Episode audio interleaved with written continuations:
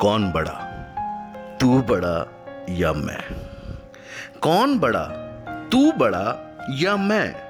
छोटी सी ये जिंदगानी यूँ ही बीत जाती है खुद को बड़ा और तुझे छोटा दिखाने में। तो कौन बड़ा? तू बड़ा या मैं? नमस्कार, सत श्री अकाल, आदाब वेलकम और गुड मॉर्निंग दोस्तों।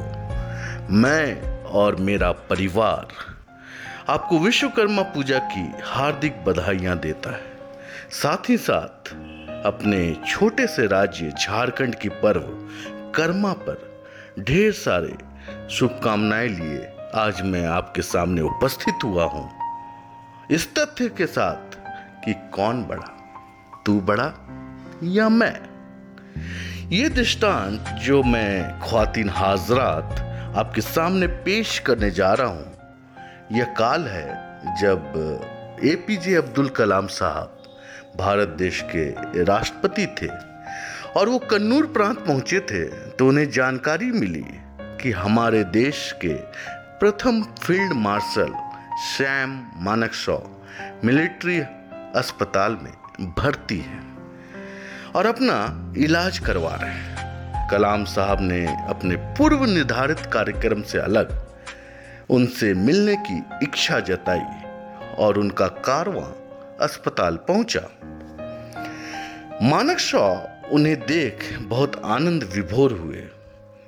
कलाम साहब ने उनके स्वास्थ्य संबंधित जानकारी यहाँ ली और उनकी शीघ्र स्वस्थ होने की कामना करते हुए उनसे पूछा कि अगर आपको कोई दुख है तो मुझे बताएँ या मेरे लिए कोई ऐसी सेवा है जो मैं पूर्ण कर सकूँ तो मैं इसे पूर्ण करने में अपने आप को कृतज्ञ महसूस करूँगा।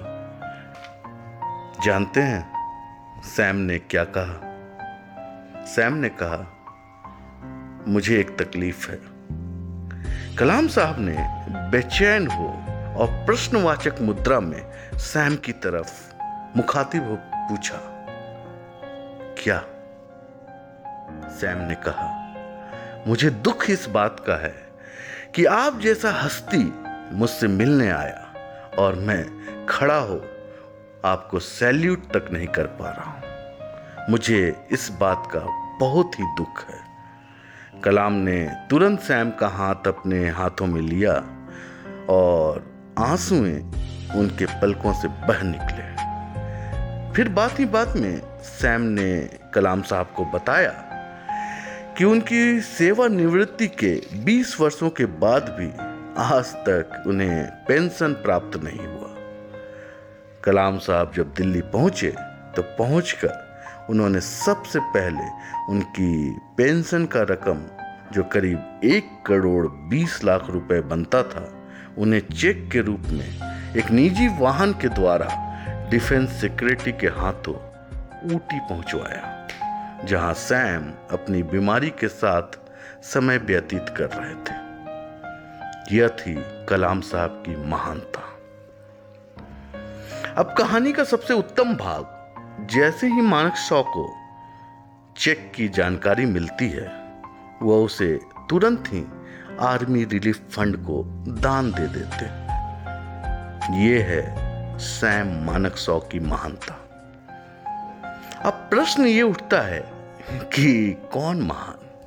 दोनों अपने अपने जगह महान। क्योंकि जन्म आप कहीं भी ले, आपका कर्म आपको महान बनाता है। और महान व्यक्तित्व सादगी और अपने स्वभाव से सभी का दिल जीत लेता है।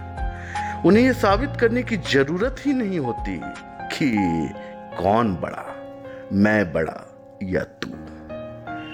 आप सभी को इसी घटना और इसके प्रकाश में छोड़े जा रहा हूँ।